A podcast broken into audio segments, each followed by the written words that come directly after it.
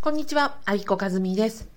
えっ、ー、と、今日はご質問いただきました。えー、アビさんはフリーランスとして活動されていますが、不安が襲ってきたときは、どのように解消していますか？というご質問です。ありがとうございます。これで結構聞かれるんですよね。えっ、ー、と、結論から言うとあ、まず2つの要素があると思います。1つ目は、不安というのは、基本、いつもある。なくなることはない。だってそうですよね。えっ、ー、と、私のね、あの、ご相談いただいたり、講座を受けてくださってるお客様は、公務員の方が多いんですが、公務員って、まあ、あの、三冠王ですよ。安定していてってなりたい、つきたい職業のナンバーワン。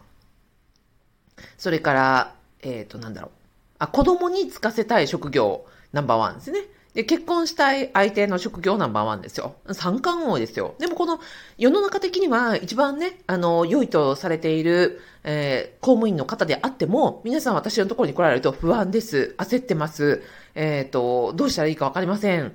ていうふうにおっしゃってます。なので、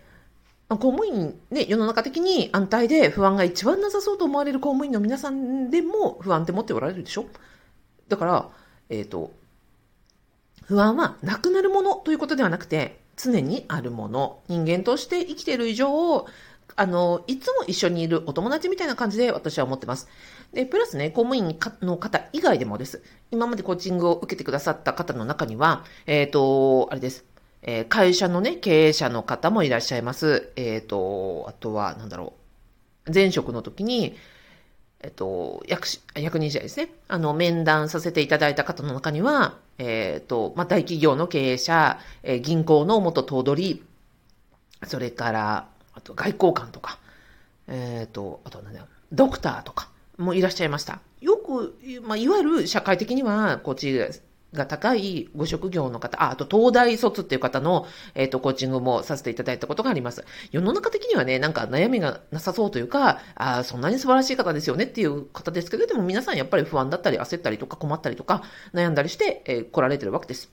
なので、あの、不安は常にあるものというふうに認識しているので、まあ、解消、どう解消されてますかって言う、おっしゃってますけど、いや、不安はお友達です。うん。だから、ないことを目指さないってことですよね。なので、えー、不安は共にある。っていうのがまず大前提。その二つ目は、あとね、公務員独自、まあ、会社員もそうかな、えっと、フリーランスとして活動するにあたって不安はっていうふうにおっしゃってるね。おそらく組織を抜けて、一人で活動していくにあたっての、なんかこう、経済的不安とか、将来見通せない不安とか、そういう意味だと思うんですよ。で、これね、うーん、結構私自身あるかなと思ったんですけど、で、あの、実は経営者仲間にも何人か聞きました。私がよく、いつもお世話になってる整体師さんとか、あと、元公務員で社長になられた方とか、あと、あとね、不動産、大家さんとかね、にも聞きましたけど、みんな、いや別にって、うん、なんとかなるじゃん？みたいな感じでおっしゃるんですよね。私もそんな感じがしています。これなんでかなって思ったんですよ。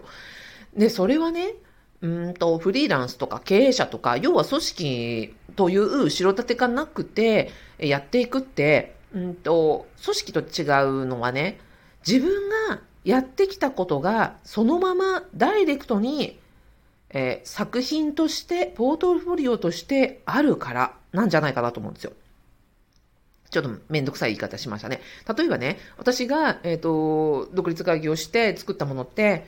ブログ、サイトがあります。ワードプレスを構築しました。えっ、ー、と、最高で4万アクセスぐらいあります。それから、メルマガリスト、今は1200人以上の方、1000? 待てよ、いくつかあるので、1500人以上の方が私のメールマガジンにご登録いただいてます。トータルでね。それから、えっ、ー、と、ウェブサイト構築、メルマガ配信スキル、動画編集スキル、動画のレクチャー作成スキル、あとは、まあ、海外のプラットフォームいくつか使ってるので、そういうスキルもあります。でね、この自分自身がやった仕事、できる仕事っていうのが、外から見てわかるわけですよ。もうこれ、アビコ以外作ってないじゃないですか。外注してないし。まあ、あと、Kindle を書く力とかね。こういうのって、えっと、私個人についてる力なので、もし今のお仕事が全部なくなって、お客様が全部こう離れていかれたとして、収入がもしゼロになったとしても、今までやってきたスキル、例えば私はこのブログを、あの、サイトを運営していますと言って、えー、例えばどこかの、うんと、なんだろう、会社えー、広告担当者を募集していますみたいな求人に応募しましたと。で、そこに私のサイトはこちらでございます。アクセス数はこうななってます。えっ、ー、と、こんな、えー、ブログ記事も書けます。SEO やれますっていうふうに自分の作品を見ていただくことによって、ああ、これができるんだったら頼みますって言われるはずなんですよ。これはなぜかっていうと、その自分がやった作品がそのままダイレクトに見てもらえるから。例えば、え別にウェブサイトに限らずですよ。例えば、バイオリンで、演奏する方だったら、一曲演奏したらその方の力量ってわかるじゃないですか。あと、お料理する方だったら、お料理のこの写真ばって見せるだけで、この人がどのぐらいのお料理の実力があるのかっていうのは、まあ見てもらったり、食べてもらったりすれば、プロであればね、一瞬にしてわかるはずですよ。というふうに、えっ、ー、と、個人で活動するって、自分ができる力量がもうそのままダイレクトに作品になっているんです。だからその作品見てもらったら、ああ、あなたこれだったらできるんだったら採用します。これやってくださいっていうふうにすぐ頼まれるってことなんですよね。というのがあるので、今、例えば別のあの仕事をしていたとして、今の仕事がなくなったとしても、その今までの、えー、ポートフォリオ、作品群によって、次の仕事が見つかるし、それをあの別の業界に生かすことだっていくらでもできるっていうふうに思ってるので、えっ、ー、と、フリーランス仲間、経営者の方に伺いましたけど、別に、あの、まあ、今やれることは最善やるけれども、ダメになったらその時、今までの経験値から他の道を考えるっていうふうにおっしゃってます。じゃあ、組織にいるときって何が不安かっていうと、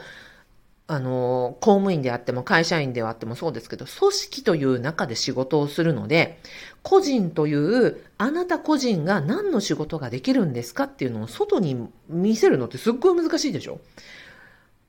でも私が公務員だった時相談スキルがありますって言っても、え、相談って何なんですか？え、相談ってどういう相談だったんですか？どんなお悩みを解決できるんですか？ってそれを表現するのってむちゃくちゃ難しいですよ。だから、えー、表現の仕方としては、例えば年間に、えっ、ー、と、あ、1日大体平均2人の面談をしていました。年間240人で、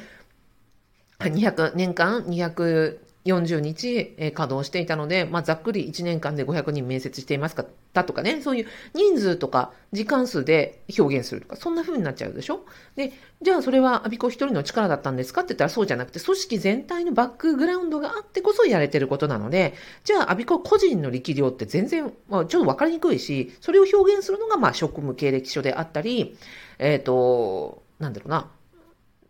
するわけですよね。だから、組織の中にいると、一人一人の力量とか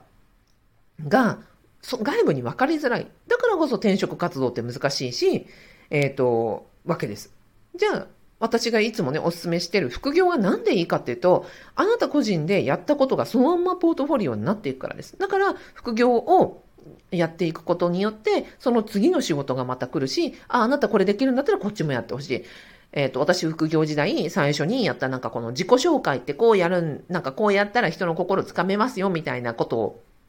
えっ、ー、と、ただでね、あの、デモンストレーションしてみたら、あ、これやれるんだったら次こっちでちょっと登壇してよ。これやれるんだったら次こっちで登壇してよ。今度こっち教えてよみたいなことを言われてました。だから、うんと、自分一人でパフォーマンスできることを、えっ、ー、と、出していくことが、結果的にあなた個人のポートフォリオになり、それが、えっ、ー、と、それって一生消えないじゃないですか。人前で喋る力があるんだったらそれは消えないし、動画編集する力があるんだったらそれは一生、あの、減らないわけですよね。だから、えっ、ー、と、ちょっとめんどくさい話になっちゃったかな。うんと、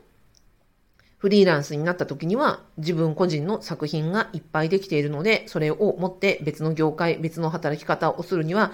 あの、すごくわかりやすくてたやすいです。逆に組織の中にいると、えっ、ー、と、自分個人でできること、できるスキルっていうのを外部に客観的に表しにくいです。他の人と、まあ、組織のね、他の上司や部下と一緒にチームになって働いているので、あなた個人の力量が分かりにくい。だからこそ、えっ、ー、と、ボランティアでも個人、あの、副業でも何でもいいので、えー、ブログだろうが、Kindle だろうが、えっ、と、まずは書いてみるとか、YouTube の動画出してみるとかすればいいんですよ。そしたらそれ自身自体があなたの力量として作品として今後の次のステップにつながるから。それがどんどんどんどん増えていくことによって、あ、こう、自分こういうことできるんだな。あ、こういうことが、えっ、ー、と、次のキャリアにつながるんだなってわかるんで、まあ、不安はゼロにはなることはないですよ。だけど、えー、そっちが積み上がっていくから、むしろなんか安定していくっていう感じに近いんじゃないでしょうか。